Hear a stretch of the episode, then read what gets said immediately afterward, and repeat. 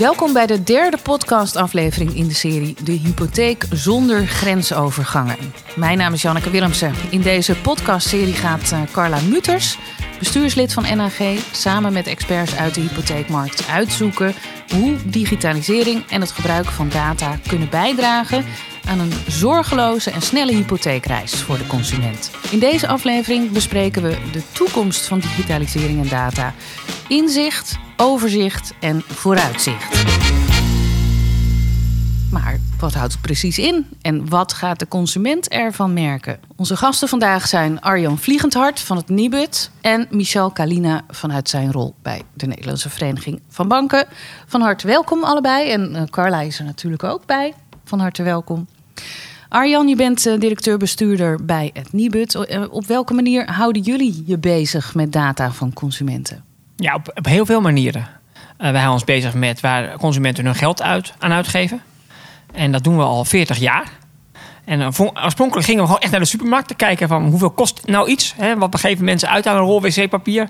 Nou, vandaag de dag gaat het natuurlijk alweer een stuk geavanceerder met data van het, van het, van het CBS. Maar we kijken ook langspreken naar de toekomst. En dan zien we bijvoorbeeld de ontwikkeling op het gebied van PSD2. Jullie spraken er in de vorige podcast over. Die ook weer inzicht geven in hoe consumenten met hun geld op, omgaan. En onze ambitie ja, vanuit het Nibud is om een Nederland te hebben zonder geldproblemen. En dat betekent dat mensen grip op hun geld moeten hebben. En daar kunnen data echt bij helpen. Michel, ik ga even naar jou. Je bent voorzitter van de werkgroep Data Economie bij de NVB, de Nederlandse Vereniging van Banken. Klopt.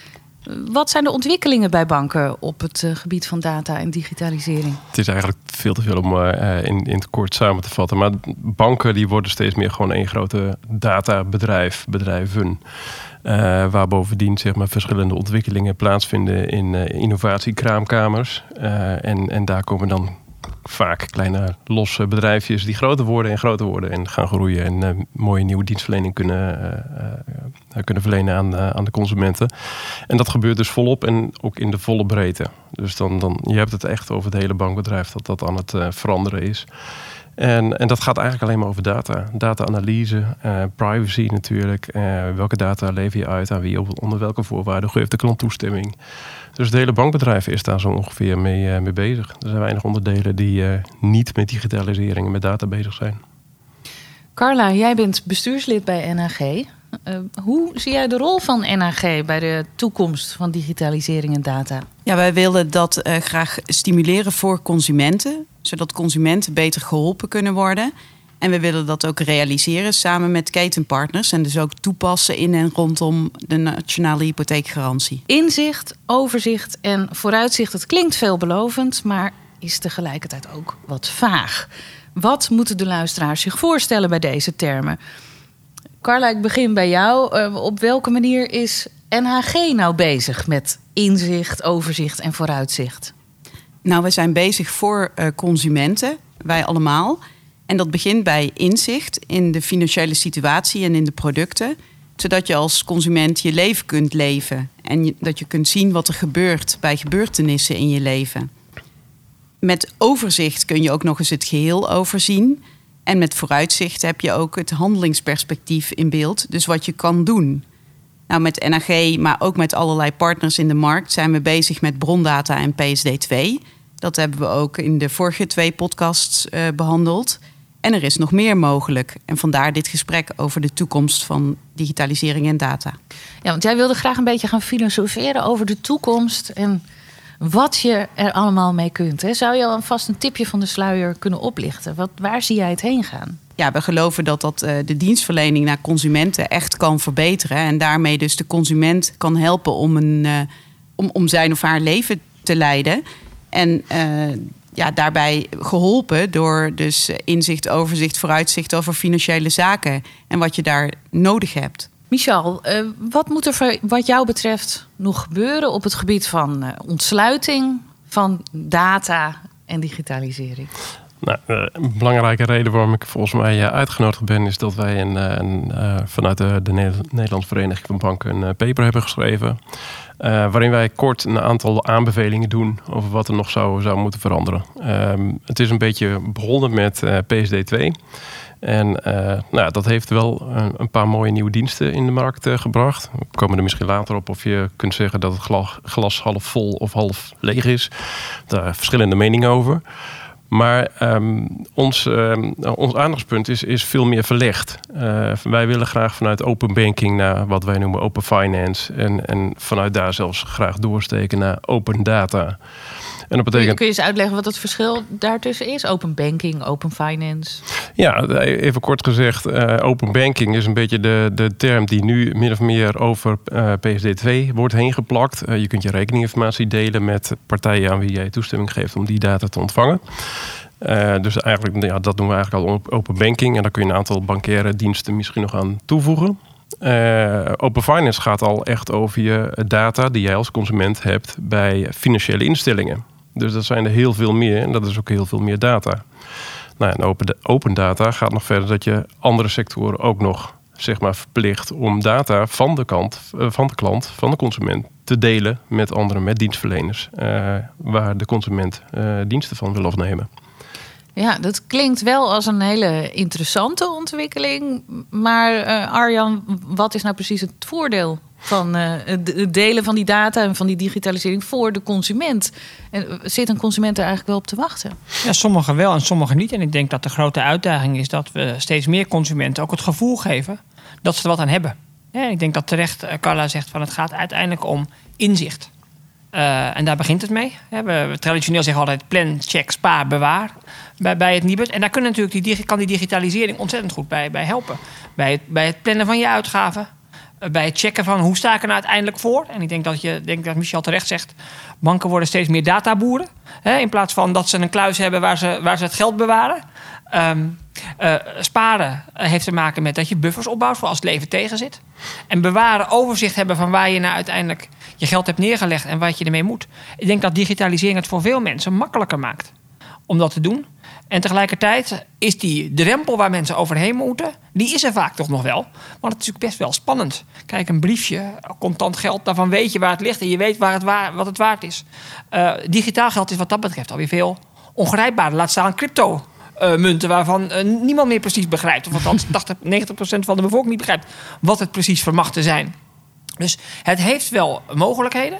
En tegelijkertijd is de uitdaging het vertrouwen ja. van consumenten ook te laten groeien. En dat ze er ook gebruik van kunnen maken. Ja, en dan even een hele praktische vraag. Want um, als ik nou mijn data ga delen, hè, kijk, ik heb nu al een beetje het gevoel als ik uh, alles met mijn pinpas. Uh, ik ben nog steeds niet toe aan uh, betalen met mijn mobiele telefoon, maar dat kan natuurlijk mm -hmm. ook. En dat ik er weinig grip op heb. Ja. Want het is allemaal digitaal en het voelt niet meer ja. als geld gaan mensen, zeg maar, om hun uitgavenpatroon onder controle te houden, gaan ze daar dan van profiteren van het delen van hun data? Of denk je dat het eigenlijk uh, dan lastiger wordt? Kan, kan twee kanten op. Deels heeft het een generationeel component. Ik weet, ik heb kinderen, die zijn, dat zijn tieners. Voor die is digitaal geld het echte geld. En het contante geld is speelgeld. Als ik naar de generatie voor me kijk, was dat precies andersom. Dus je ziet dat er generationeel, heel oud nu. Uh, een generationele schuift. Ja, sorry Janneke. En daar hoor ik bij. Hè? Ik hoor bij jouw generatie in dat, in, in, in, in dat, in dat opzicht. Um, dus uh, ja, er zijn allerlei mogelijkheden. Maar wat we dus inderdaad zien, is dat dat vertrouwen lang niet bij iedereen er is. Laat staan de vertrouwdheid met die digitale middelen. En ik denk dat daar echt nog wel een wereld te winnen is. Ook in hoe die middelen ja, toepassing vinden Waar mensen ook daadwerkelijk het gevoel van hebben: hier heb ik nou uh, baat bij. Ja. Uh, gisteren ging het natuurlijk uh, over dat Tiki vijf jaar bestaat. Ook al niet meer weg te denken, is ook een vorm van digitaal betalen. Dat heeft heel veel vertrouwen gewonnen. Nou, zo geldt ook met die andere nieuwe producten. Het is de vraag van, winnen ze aan vertrouwen? Of winnen ze het vertrouwen niet? Want dat is volgens mij echt wel doorslaggevend of iets succes heeft. Of dat het uiteindelijk toch een mooi idee is, wat helaas in de praktijk faalt. Ja, en dan de data zelf. kun je eens vertellen hoe je dat nou verifieerbaar maakt? Nou ja, kijk, wat wij op dit moment nog doen, is dat we eigenlijk proberen langs twee sporen te kijken van wat er gebeurt. En dus inderdaad, jullie hadden het al over PSD2. Dat is een manier om te kijken hoe mensen uiteindelijk hun geld daadwerkelijk uitgeven. En dit moment kun je dat nog gewoon matchen ten opzichte wat standaard huishoudens uitgeven. En dan kun je kijken van zijn er grote verschillen. En kun je die verklaren aan de hand van het concrete type huishouden waar je mee te, mee te maken hebt. Dus je legt dit moment nog naast elkaar. En langzaam zeker hoop je te verifiëren en te valideren dat die uh, nieuwe gebruik van data ook echt een betrouwbaar beeld geven van eh, de werkelijkheid. En daar eh, ja, kun je inderdaad discussiëren of het glas nu half vol of half leeg is. Dat er in ieder geval nog wat bij komt, kan. Dat, is- dat is zeker zo. Eh, en ik denk dat we midden in dat proces zitten. En dat is, gaat hand in hand en gepaard met de vraag: willen mensen dit? Vertrouwen mensen dit? Vertrouwen mensen dit Ja. hun bank toe? Of die andere partij die het ook wil doen? Eh, en ik denk dat daar de zoektocht, denk ik ook van, van banken, maar ook van allerlei eh fintech-bedrijven, toch vooral in zit. En ik denk ook de zoektocht van, van de NHG en het Nibud om ervoor te zorgen dat wij ook mensen daarin meenemen zodat eh, ja, de belofte die PSD2 bijvoorbeeld in zich had, als een soort emancipatie van mensen die echt baas werden over hun eigen financiële gegevens, ook daadwerkelijk ingevuld kan worden. Want dat is de belofte. Ja, en het wat- is dat zou er gebeuren als dat niet lukt? Nou ja, dat, precies waar jij bang voor bent hè, in je vraag. Namelijk dat fintechbedrijven of techbedrijven eh, de boel daarin overnemen. En dat je in een soort eh, Matrix-filmachtige scène eh, komt. Waarbij de data misschien nog wel formeel van jou zijn. Maar uiteindelijk eh, veel meer lijken te zijn in handen van eh, andere spelers. Die er wat mee doen. En ik denk dat dat is wel echt het spanningsveld waar we, waar we in zitten. En waartoe we ons ook echt te verhouden hebben. Wat we bijvoorbeeld tijdens de implementatie inderdaad van, van PSD2 ook hebben gezien, is, is welke boodschap breng je nou precies aan, aan de consument? En, en dan is het ineens heel moeilijk om te zien van ja, met de consument, hallo, eh, ik heb eigenlijk verschillende boodschappen aan heel veel verschillende consumenten. En we zagen inderdaad heel veel weerstand bij een aantal klanten van ons. En die, eh, ja, die gingen de bank boos opbellen. Hoezo mijn data delen? Ben je nou helemaal gek geworden? Eh, dat wil ik niet. Eh, boze brieven. Ik bedoel, het gebeurde letterlijk. Hè?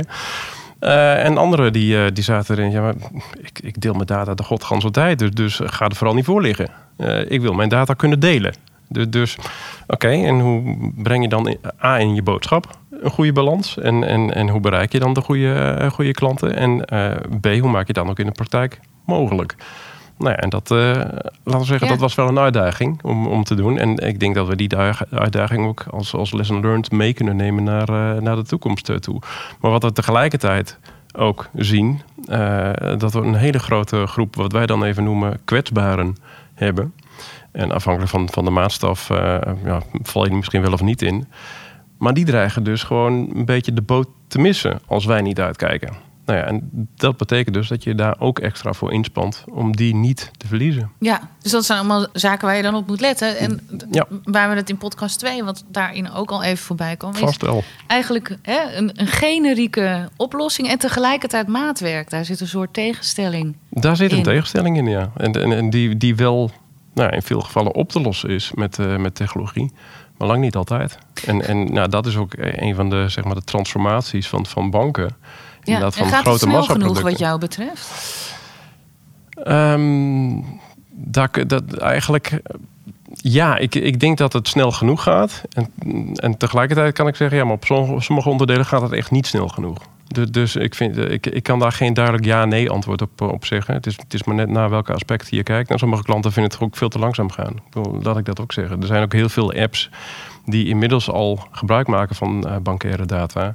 En daar echt leuke dingen mee, eh, mee doen. Ja, en wat hun betreft eh, staat het volgende feest al voor de deur. Dus, dus, dus kom erop met nog veel meer data. Kun je met nog meer leuke dingen doen. Ja. En eh, behalve voor de NVB werk je ook voor de Rabobank, hè? Dat is Ja. een andere werkgever van jou. Ehm, welke ontwikkelingen vinden er daar plaats in de ontsluiting van data? Nou, zo, zoals ik al zei, dat eh, in het begin banken zijn eh, bezig eigenlijk eh, om, om grote transformatie door te maken. En er worden steeds meer, nou ja, ik zal het woord niet herhalen, maar databedrijven. Maar het is wel zo dat het hele bijzondere databedrijven zijn. Het vertrouwen van de klant is nog steeds in de bank dat hij zijn geld goed beheert en, en veilig beheert. En dat dat ook veilig van A naar B getransporteerd wordt. En dat geldt ook voor alle data die aan, daaraan eh, aan vastzit.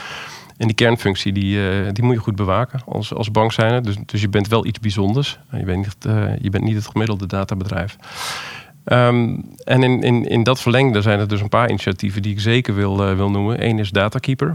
Ehm, dat is, nou, die moeten officieel nog lanceren. Dus dat is echt. Want eh, wat is dat? nou ja, dat is eigenlijk een soort digitale kluis. En, en dat hebben we vaker geprobeerd in het verleden. Maar in dit geval is het een digitale kluis waar je heel makkelijk je persoonlijke documenten in kunt, eh, eh, in kunt opslaan.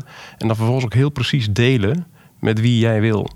En dat kun je, die, die toestemming om dat te delen kun je ook volgens weer intrekken. En dat is echt, nou, ik, toen ik het zag, dacht ik, wauw, nu, nu gaat het echt Ja. een keer de goede kant op. Zoals wij dit ooit vijf, zes, zeven jaar geleden bedacht hebben. Met, uh, nou, ook met PSD2. Nou, en nu gaat het eigenlijk in de praktijk worden. Maar je ziet dat daar veel meer bij komt kijken. Dat, dat is uh, nieuwe technologie uh, die erbij komt. Blockchain-technologie wordt gebruikt. andere technologie wordt ermee gecombineerd. Ehm, ja, en dan zie je dat het echt heel krachtig wordt. Nou ja, en dat, is, dat dan één. een andere die ik ook absoluut wil noemen. En dat is misschien technologisch misschien iets minder ver gevorderd. Maar in de maatschappelijke impact net zo groot. Dan zijn buddy payments. Nou, die zitten dicht tegen schuldhulpverlening aan. Maar dat is nou typisch een app waar je schitterende overzichten uh, kunt krijgen van je eigen uitgaven, je inkomsten, toeslagen, uitkeringen. En zij helpen klanten ook uh, op, uh, tegen het moment dat ze tegen de schuldhulpverlening aankomen. En proberen hun daar natuurlijk buiten te houden nou ja, het is, het is in samenwerking met Rabobank uh, gemaakt. Maar het is volledig zelfstandig verder. Maar er zijn verschillende mensen, waaronder ik zelf, die daar gewoon uit overtuiging aan meegewerkt hebben. Omdat we vonden, ja, dit, dit, dit is een schitterende app. Hier, hier moeten we meer van doen. Een mooi voorbeeld, hè, hoe data inderdaad kunnen helpen om mensen grip op hun geld te laten krijgen. Ja. Dat, uh, en, en inderdaad, dat is nog, nog lang niet voor iedereen die met die financiële problemen kampt weggelegd. Maar vooral een steeds groter wordende groep. En ik denk dat je daar dus ook met elkaar moet zoeken. En daar zit denk ik ook de belofte, ook als het gaat om hè, hoe doen we dat nou rond, rond hypotheken. Dat mensen daar het gevoel hebben van wacht eens even, ik ben hiermee geholpen. Uh, en het, en het, is, het voelt ook een beetje van mij. En ik denk dat dat ontzettend, dat ontzettend belangrijk is. En ik denk dat daar ook echt de weg zit die het meest uh, maatschappelijk vlucht kan dragen. Dat we inderdaad in staat zijn, ik vond Carla dat denk ik terecht in haar inleiding zeggen, dat het erom gaat dat die data ook ja, ten dienste komen van, van, van consumenten die daarmee goede financiële keuzes kunnen maken. En dat is, dat is zo ontzettend belangrijk. Uh, Michel, hoe kijk je eigenlijk aan tegen de, de rollen in de keten? Uh, wanneer de data zo meteen beter beschikbaar wordt. Want uh, zijn geldverstrekkers of hypotheekverstrekkers, hypotheekadviseurs straks nog wel nodig? Of worden die overbodig? Nee, mijn overtuiging is als je, als je kijkt naar de kernfunctie in de keten, dan, dan is geld nog steeds straks nodig. En het is heel wat anders natuurlijk als je een zak geld krijgt, dan kun je een huis kopen. Maar dat is nog geen thuis. Dus, dus zeg maar de emotionele component van, van, van geld. Maar die kernfunctie geld verstrekken, die zal er steeds blijven, denk ik. En of uh, banken nog steeds een groot aandeel daarvan uh, uh, zullen hebben in de toekomst, misschien niet. Want er zijn heel veel nieuwe vormen van, van geldverstrekking. crowdfunding, peer-to-peer. dus gewoon van, van de ene consument naar de andere. Ook in de zakelijke wereld, maar dat geldt even goed in, in de particuliere markt. Dus, dus dat is zeg maar één kant van, van het verhaal. Um, en dan, ja, als je het hebt over de hypotheekadviseur, ja, ik, ik denk dat zijn rol alleen maar uh, groter en sterker en belangrijker wordt. Want uiteindelijk, als ik naar mezelf kijk, ik, ik ben geen huisjesmelker. En, en ik heb een aantal keren een huis, een appartement gekocht. Uh, zeg maar na de studentenkamer. Eerste huis, tweede huis uh, en derde huis inmiddels. Maar dat zijn wel momenten waarop ik gewoon echt goed advies wil. En nou ben ik financieel goed onderlegd. Dus die, die zak geld die kan ik ook op heel veel plekken halen. En toch wil ik heel graag goed advies hebben. Want het gaat over veel meer dan alleen die ene zak geld op dat moment. Maar het gaat ook over mijn eigen financiële toekomst. Uh, dus ik wil ook in de toekomst nog steeds financieel gezond zijn. En die hypotheek moet daar echt wel aan bijdragen. Inclusief, nou, vaak zitten er nog verzekeringscomponenten aan vast. Ja, ja dat moeten niet, zoals we uh, wel eens eh, gezien hebben. Dat moeten ook weer goede verzekeringen zijn die daarbij passen. Dus uh, ik denk dat die hypotheek altijd alleen maar belangrijker wordt. Zelfs iemand zoals jij neemt toch een adviseur in de arm. Ja, ja, je kunt alles wel zelf uh, willen doen. Maar ja, er zijn ook mensen die, uh, die er echt voor opgeleid zijn en daar nog heel veel meer vanaf weten dan jij. Dus waarom zou je daar geen gebruik van maken? En in aanvulling denk ik dat je juist moet kijken dat je je rol beter kan invullen door digitalisering en data. Dus je kunt die consument nog beter helpen daarmee en je rol beter invullen. Ik, ik, denk dat er juist heel veel ballast uh, weg begint te vallen eindelijk bij die hypotheekadviseur. Want ja, het, het, doorschuiven van documenten, dat is nog niet echt spannend en ook niet echt intellectueel uitdagend. Maar daarentegen met die data goede adviezen geven en de goede keuzes maken, ja, dat is leuk, dat is interessant en dat is uitdagend. Dan nog even over de privacy aspecten, Carla. Uh, hoe gevoelig ligt dat aspect in onze data- en digitaliseringsplannen die we met elkaar maken? Ja, wij, uh, wij vinden allemaal dat de consument controle en regie over uh, de gegevens uh, moet houden. Dus dat is een heel belangrijk uitgangspunt. En de afspraken die we daarover moeten maken, dat er gewoon niks gebeurt zonder toestemming van die consument. En we moeten het ook waarmaken, wat we eerder ook zeiden, in de dienstverlening. En waarmaken dan dat we met die data die consument echt verder helpen met inzicht, met overzicht en vooruitzicht wat te doen. En ik vond daarin wat Michel net zei, hè, over het intrekken van je toestemming, vond ik ook een mooi. Zeker, dat hoort hierbij. Ja. Ja. ja. tegelijkertijd, Arjanne, het, het klinkt ook wel spannend, hè, je data delen. Verwacht je dat straks alles inzichtelijk is? Gaan we alles digitaliseren? Ik denk dat we steeds meer gaan digitaliseren. En dat we voortdurend zullen zien dat er één groep is. Ik denk dat Michel dat denk ik terecht zegt. Voor wie het niet hard genoeg kan. Eh, en die echt daarin eh, voorop, willen, voorop willen lopen. Ook consumenten die dat graag willen. Omdat ze daar de meerwaarde van, van zien. Omdat ze misschien ook wel heel digitaal savvy zijn. En de- de weg weten wat ze, wat ze ermee kunnen. Je zult een grotere groep hebben. Eh, die zullen toch eerst denken, nou eerst zien. dan geloven. En die komen er misschien dan, dan, dan verloop naar tijd komen die mee al naar gelang of het product wat er ontwikkeld wordt, het vertrouwen van die mensen kan winnen. En je zult altijd mensen hebben voor wie het lastig is. Eh, en ik denk dat dat ook de kunst is om hen mee te nemen in dat, in de, in de, in dat traject. Want de wereld verandert en ja, ik denk ook financiële dienstverlening zal, zal veranderen. En ik denk dat de maatschappelijke taak die, die banken daarin hebben. En ook de NAG heeft, en die wij ook voelen bij het Nibud, is dat je dat in een tempo doet dat mensen in staat stelt om ook daadwerkelijk daarin mee te komen. En dat mensen niet buiten adem raken door alles wat er, wat er gebeurt. En dan denk ik dus dat je minstens net zoveel aandacht moet besteden aan hoe zorg je ervoor dat die groep die het niet automatisch oppikt, eh, op een goede manier meegenomen wordt. En hoe je hen de tijd gunt en geeft om daarin ook mee te gaan. Om ervoor te zorgen dat uiteindelijk dat ook daadwerkelijk de belofte vervult dat iedereen hier baat van, baat van heeft. Dus je zult ook minstens net zoveel moeten investeren in die menselijke component. Voor groepen voor wie het niet automatisch uitdagend is en leuk en sexy, want die zijn er ook, eh, om, om, om meteen in te stappen. Ja. En daarbij kun je ook eh, eh, vooral de processen op, op de achtergrond wel ingewikkeld houden. Maar dat hoeft die consument helemaal niet te zien. Dus het beeld en, en het gevolg hè, van het gebruik van data is dat die consument dan de relevante inzichten krijgt. Eh, Michel, wat zijn eh, eh, de grootste privacy- en veiligheidsrisico's die jij ziet? Ehm, ik denk dat een, een, een ehm, eh, in ieder geval een risico wat echt op de loer ligt en wa- wat we ook al een beetje hebben, hebben meegemaakt, eh, zit op twee, eh, twee vlakken. We beginnen bij, bij de kern. We hadden het net over zeg maar, toestemming geven en toestemming intrekken. Ehm, wat we gezien hebben, er zit een vreselijk artikeltje in, in, in PSD2 waarvan de privacyjuristen zeiden: haal dat alsjeblieft uit, want dat gaat echt helemaal nergens over. En daar heb je alleen maar last van. Dat klopt. Daar hadden we ook heel veel last van, hebben we nog steeds last van. En, eh, dat is een beetje vergelijkbaar met de cookie wall. Dus je vraagt aan de klant toestemming voor iets waar hij eigenlijk al lang toestemming voor wil geven. En vooral op dat moment, als het gebeurt, last ervan heeft. Dus, dus hij klikt gewoon. Dan wordt hij door. ineens onzeker. Denkt hij, wat is dit nu? Hij denkt, hij- ja, of hij zegt, val me niet lastig en gaat gewoon door en geeft toestemming. Waar hij eigenlijk helemaal niet weet waar hij nou precies toestemming voor geeft. Nou, gelukkig die cookie walls die, die gaan ook weer verdwijnen. Maar onze zorg is dus wel dat, dat de klant, ehm, eh, en, en de wetgeving veronderstelt dat ook vaak, dat de klant wel bewuste keuzes maakt daarin. En dat betekent dus dat je hem de gelegenheid moet geven om die keuze bewust te maken. Nou, vanuit de AVG zijn er ook een aantal extra eisen voor. Van, van ja, wat is een uitdrukkelijk toestemming?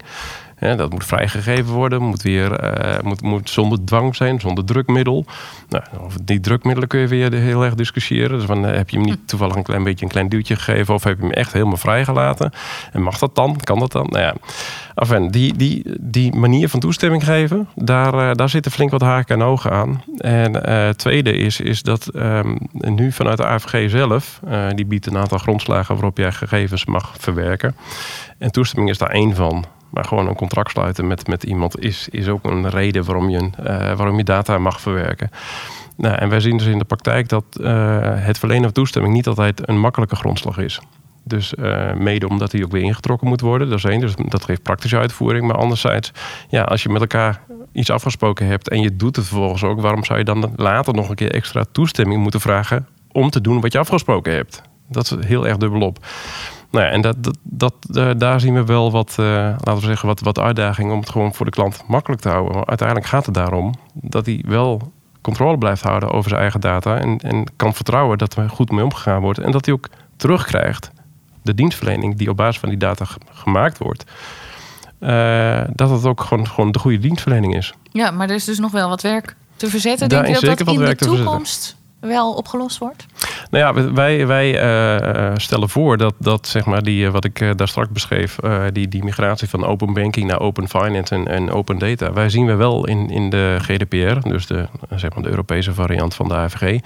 Daar zien we wel al de goede grondslag in liggen. Daar, daar is een recht op dataportabiliteit beschreven. Nou, dat zou je prima kunnen uitbouwen. Alleen je ziet dat de recht in de praktijk nu nog gewoon heel weinig uh, gebruikt wordt. En ook uh, moeizaam zeg maar, vormgegeven wordt. Maar dat kun je dus echt veel groter maken en veel makkelijker. Laten we nog even kijken naar de wereld van overmorgen, Carla. Uh, wat maakt het gebruik van data in die wereld mogelijk voor NAG? Nou, niet zozeer voor NAG, maar voor consumenten. En dat doen we dus samen met ketenpartners. Dus um, ja, als, als eerste stap zien we nu het sneller en gemakkelijker maken voor consumenten. En uh, daar hadden we het uh, ook in de eerste podcast over, over met brondata. Uh, de wens om direct uitsluitsel te hebben als jij voor een huis staat of je dat huis kan kopen.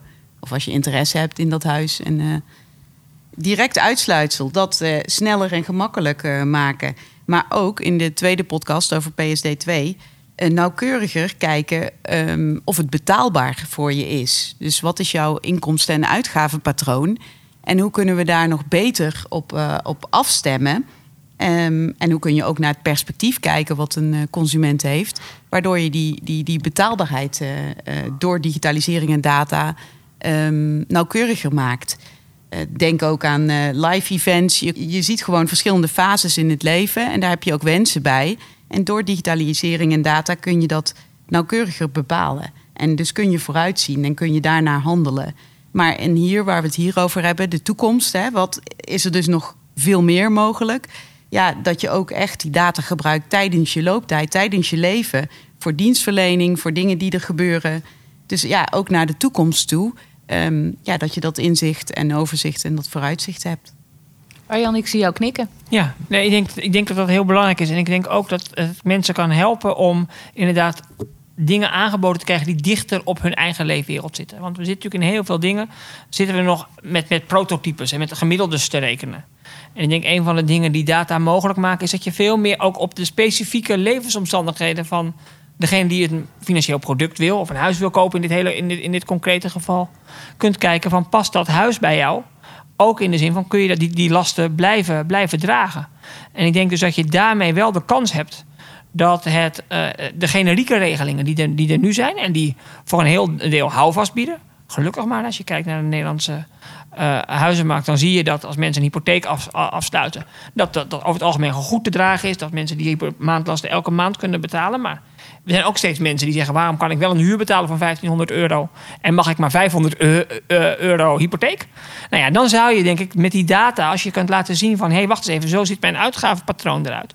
Kun je specifieker kijken of dat huis dat iemand wil kopen ook daadwerkelijk op den duur betaalbaar uh, is en, en, blijft. Dus daar zie ik ook echt wel mogelijkheden waar de consument belang bij kan hebben. Maar daar moet nog echt wel wat water door de, door, door de Rijn voor stromen. Dat is misschien niet overmorgen, maar in ons denken volgende week. Ja.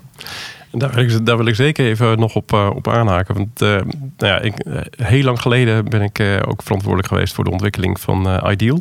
15 jaar geleden. Voor, toen werkte ik nog voor Dank je wel daarvoor. Graag gedaan. Is tot op heden nog steeds wel een van mijn alle, alle, allermooiste projecten ooit geweest. en dat willen heel veel mensen die eraan mee hebben gewerkt. Dat, dat was ik een schitterende tijd. En echt gelukkig het kindje is zeer gezond geboren en wordt heel hard heel groot. Uh, dus dus uh, we gaan vrolijk uh, verder. Het komt Ideal 2.0 komt, komt eraan. Maar wat we toen ook gemaakt hebben, is iets wat heel veel meer tijd nodig had om een klein beetje groter te worden. Dat is een, een afgeleide van Ideal, gebaseerd op het Ideal protocol. Dat, dat noemen we IDIN. En dat gaat eigenlijk alleen over de identiteit en identificatie en authenticatie van klanten. En daar kun je dus hele gerichte vraag stellen. Bijvoorbeeld een webwinkel die, die uh, uh, sterke drank verkoopt. die, die wil dan graag weten, ja, maar ben jij ouder dan 18? Nou, dat was dus heel lastig om dat soort vragen aan een bank te stellen. Of, of aan een andere partij. Die alleen maar verklaart, ja, deze rekeninghouder of deze persoon is ouder dan 18. Meer hoef jij ook niet te weten, beste winkelier. Je hoeft niet te weten waar die woont. Je hoeft in principe niet te weten hoe oud hij dan echt is. Je hoeft alleen maar te weten of hij ouder is dan 18. Nou, en dat IDIN, zoals dat uh, heet, uh, dat heeft veel meer tijd nodig gehad. Sterker nog, in het begin kregen we het aan de straatsleen uh, niet, niet gesleten als, als, als banken zijnde. En nu zie je dat het veel vaker gebruikt wordt. En ik denk dat juist op dat gebied, elektronische identiteit van jou, daar zul je hele grote ontwikkelingen zien. Gebaseerd al op wat nu al mogelijk is. De expert van buiten de sector. In deze rubriek gaan we voor een frisse blik op dit thema en ter inspiratie eens bellen met een expert uit andere hoek. Het is tijd voor een frisse blik, dus we bellen even met Niels Pel. Hij is medeoprichter van Plinker. Niels, welkom. Wat uh, doet Plinker precies? Wij ontwikkelen digitale hulpmiddelen voor financiële hulpverlening. Uh, we hebben een platform gebouwd en dat wordt ingezet door uh, hulporganisaties, bankadviseurs en gemeente om klanten met geldzorgen te helpen. Nou, dat klinkt alsof het heel goed past bij het uh, thema van deze uitzending: uh, inzicht, overzicht en vooruitzicht. Ja. ja, aan jou eigenlijk uh, de komende paar minuten. Wat zou je tegen onze gasten en ook tegen de luisteraars willen zeggen? Ja, bij, bij ons krijgen klanten die ons platform gebruiken een eigen digitale omgeving om inkomsten en uitgaven en schulden op rij te zetten. Wij werken ook met een PC2-koppeling om dat proces te versnellen. En vervolgens kan een hulpverlener tijdelijk toegang krijgen tot die omgeving om de financiële situatie te verbeteren. Uh, maar dat gaat vaak om persoonlijke begeleiding. Dus die hulpverlener die zit ernaast. Ze gaan samen aan de slag. Uh, er zijn ook bijzondere beheerafdelingen die ons platform gaan gebruiken om tijdelijk inzage te krijgen in financiële data van een klant een regeling af te spreken en dan vervolgens, als dat nodig is, een hulpverlener te betrekken. Maar ook daar is heel veel sprake van persoonlijke begeleiding. En juist die combinatie van digitale en persoonlijke ondersteuning, dat zorgt ervoor dat het goed werkt. Wij zien als fintech startup natuurlijk ook de kansen van de digitalisering. Uh, ook als het gaat om jouw persoonlijke data, die je tijdelijk beschikbaar kunt stellen aan een bedrijf maar ik merk ook dat die digitale oplossingen vaak menselijk contact lijken te vervangen. En hoe goed dat ook bedoeld is, uh, ik denk dat de techniek daar nog niet goed genoeg voor is.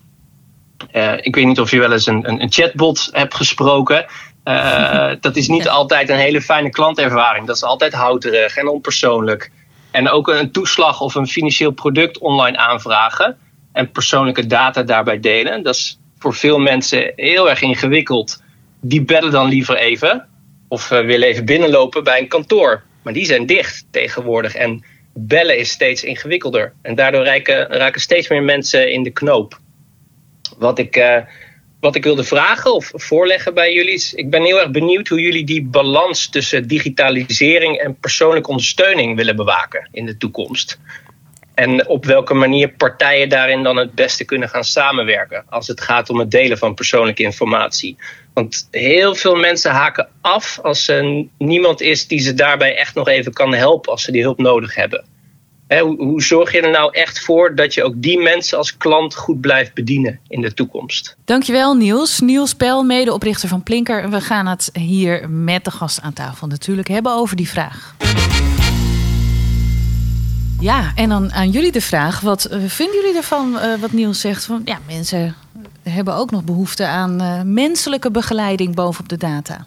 Ja, ik denk dat dat spot on is. Hè? Dus ik denk dat Niels groot gelijk heeft dat alleen data waarschijnlijk niet leidt tot beter, betere producten. Ik denk dat de uitdaging er echt in zit. Dat je dat weet te verbinden met menselijk, met, met menselijk contact. Ik denk dat Michal uh, legt het volgens mij heel mooi uit aan de veranderende rol van de hypotheekadviseur. Was de hypotheekadviseur eerst allemaal uren kwijt met het boven water trekken van de juiste cijfers? Over het inkomen, over de, uh, de uitgaven, over de uh, financiële verplichtingen. En dan, en dan, dan vijf keer doorsturend langs alle bureaus. En dan met een voorstel kunnen komen. En dan een gesprek voerend. Mag je hopen dat als je die digitalisering goed gebruikt, er meer tijd komt voor dat goede gesprek.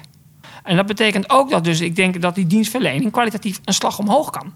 Omdat je minder tijd bezig bent met het uh, verifiëren en het checken en nog eens een keer checken van de data. Maar dat je die data sneller boven tafel hebt, waardoor er ruimte ontstaat om het gesprek te voeren. Dat vraagt wel andere vaardigheden. Ook, eh, ook van adviseurs, maar ook van schuldhulpverleners. Uh, die zijn, worden wat minder detective. Uh, in de zin van het zoeken naar de juiste getallen. En ook meer echt gewoon dienstverlener. Dus die slag moet je dan wel hand in hand laten maken. Uh, dan, dan, dan zit er volgens mij echt potentie in. Uh, en dat, maar dat vraagt ook iets van de gesprekken die je voert en het advies dat je krijgt. Michel? Voor mij is het, uh, als ik even mijn NVB-petje afzet en, en de Rabobank-pet op mag zetten, dan, dan is het bijna een inkopper. Maar ik wil er zeker niet flauw, flauw over doen. Maar wij hebben er lang over nagedacht, over die campagne die we nu, nu hebben. Over praten over geld. En dan heb je het dus niet over data, dan heb je het niet over cijfertjes. Dan, dan heb je eerst eens over het goede gesprek over geld. En daar, daar begint het ons mee. Daar begint dat financieel gezonde leven mee. Dat je er überhaupt over een goed gesprek over kunt hebben. En vervolgens niet, eh, mocht je in de, eh, in de moeilijkheden zitten, niet wegloopt daarvoor, maar juist het gesprek aangaat. En, en dat kan ook zeg maar van, van bank tot, tot uh, hypotheeknemer uh, zijn. Maar dat is ook gewoon meer uh, jij als collega en jij als partner, jij als ouder van, van, van, van een kind. Dus voor ons begint het helemaal bij dat menselijk contact. Carla, vind je ook het menselijke contact zal er altijd blijven? Hoe vergaand die digitalisering ook zou kunnen zijn?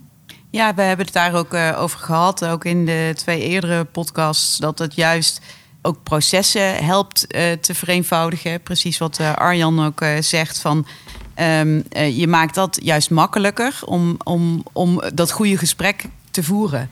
En, en, en dat is belangrijk. Dus de dienstverlening verbetert, verbetert juist daardoor. Je hoeft je niet bezig te houden met die processen en die documenten. En je werkt met brondata. Je kunt nauwkeurig kijken naar wat past bij de persoon en, en dan kun je dat goede gesprek ook uh, voeren. Dus dat, is, dat is zeker waar. Toch denk ik ook hè, dat we wel iets kunnen doen, ook uh, met digitalisering en data, om dat inzicht en overzicht te bieden. En uh, ook, ook hulp te bieden van en wat kun je dan doen. Um, dus je kunt daar ook digitaal zeker ook wel wat mee. Dus het is allebei waar. Het is en en. Maar uiteindelijk vooral ook uh, om die consument beter te helpen. En wat is jouw oproep aan de luisteraars? Eh, welke dromen zie je uh, voor de verre toekomst voor, voor de markt? Ja, samenwerken, dat is echt wel mijn oproep. ik geloof dat we samen sterker staan en dat we niet allemaal op eigen manieren, verschillende manieren dit gaan doen. Het is beter voor de consument als we daarin samenwerken waarbij die consument dus beter wordt geholpen met financiële zaken om zijn of haar leven te leven. Uh, ga ik nog even naar Michel. Uh, ja, heeft de sector eigenlijk wel uh, volledige zeggenschappen over de eigen toekomst? Of moeten we vooral rekening houden met de EU-wetgeving of andere Wetgeving, regelgeving, maatregelen, inperkingen. Ja, daar moet je zeker rekening mee houden. Maar dat is niet iets wat je overkomt. Uh, dus uh, master of own destiny. Je kunt en je wordt uitgenodigd om daarover mee te praten. Dat, dat position paper wat wij geschreven hebben, dat, dat is daar één, één van de manieren van. Maar het is ook zo dat er gewoon over, voordat een wet überhaupt opgeschreven wordt, uh, dat er heel veel over gesproken is. En op het moment dat die geschreven wordt, wordt er ook nog steeds heel veel over gepraat. En dat zijn allemaal momenten waarop je die invloed kunt, kunt uitoefenen. En uiteindelijk hoop, je natuurlijk dat uh, als uitvoerder dat er iets uitvoersbaar uh, uitkomt. Dus het moet ook wel dusdanig veel haakjes hebben dat je het ook gewoon kunt uitvoeren. Dat je niet aan, aan je lot overgelaten wordt van ja, dit is ongeveer wat je moet doen, maar zoek het zelf maar uit over hoe je dan uh, de boel implementeert. Oh, en by the way, kom later langs om je te vertellen dat je het niet goed gedaan hebt. Dat, dat, dat is niet de situatie waar we in willen zijn, die helaas af en toe ook wel eens voorkomt. Dus, dus mijn pleidooi zou inderdaad wel zijn voor goede wetgeving. En goede wetgeving uh, moet aan een aantal eisen voldoen, die iedereen, zeg zeker in de wetgevingswereld, uh, kent. Dus die hoef ik niet te herhalen. Maar die uitvoerbaarheid is, is ons wel een, een belangrijk ding. En ehm, ja, ik, ik denk dat uh, die toekomst jou uh, wat dat betreft dus niet overkomt. Dat, uh, dat heb je zelf in de hand en daar kun je aan meesturen van, van voor tot eind. Arjan, hoe zorgen we er nou voor dat de consument centraal blijft staan bij deze ontwikkelingen? Ja, dat heeft natuurlijk een aantal componenten. en die zitten voor een deel in, in, in de wetgeving, in, de, in hoe je het proces organiseert. En voor, voor, wie je het ook dienstbaar maakt. Hè, dat is de startoproep van, van, van, van Carla. Je wil dat digitalisering ten dienste komt van consumenten die daardoor betere financiële beslissingen kunnen nemen. En uh, ja, ik denk dat technologie daarbij kan helpen, maar dat gaat niet automatisch. Daar zul je ook echt moeten, echt, ook echt moeten, moeten sturen. En ja, banken hebben daar natuurlijk ook een, een, een rol in. Uh, en die moeten elke dag dat vertrouwen opnieuw bevestigen. En opnieuw, en opnieuw laten zien, nou daar is ook nog best een wereld in te winnen. Uh, en ik denk dat die zoektocht naar hoe zorg je ervoor dat die consument daarin centraal gaat staan, ook nog wel ons een tijdje bezig zal houden. Want technologisch gezien kan er ontzettend veel. Uh, en ik denk dat we hè, weer voor een grote sprong staan aan, aan, aan nieuwe, nieuwe producten. Maar de vraag welke producten uiteindelijk in het leven van mensen impact hebben, zijn de producten die ook mensen in staat stellen om meer grip op hun leven uh, uh, te krijgen. En dan zijn er een aantal discussiepunten die we met elkaar moeten doorakkeren. En dan gaat het inderdaad over de, hoe doe je dat nou met, met privacy? Hoe doe je dat nou met het eigendom van die data? Van wie zijn ze nou eigenlijk? Maar ook hoe maak je ze zo toegankelijk dat het ook voor gewone mensen begrijpbaar is wat er, uh, wat er gebeurt. Uh, en ik denk dat daar ook echt nog wel een worsteling zit die we de komende tijd met elkaar gaan doormaken. En dit was de derde en voorlopig laatste podcast van NHG over data en digitalisering, waarbij we vooruitkeken naar de toekomst. In de toekomst is door het combineren van databronnen een goed overzicht voor de klant te maken. En dat leidt enerzijds tot passende dienstverlening, maar biedt de klant ook meer grip op haar financiële huishouding. Ik bedank host Carla en de gasten Arjan en Michal en Niels voor jullie expertise en enthousiasme. Dank jullie wel. In deze drie podcasts zijn we ingegaan op data in het algemeen, transactiedata in het bijzonder en hebben we tenslotte vooruitgekeken naar de toekomst.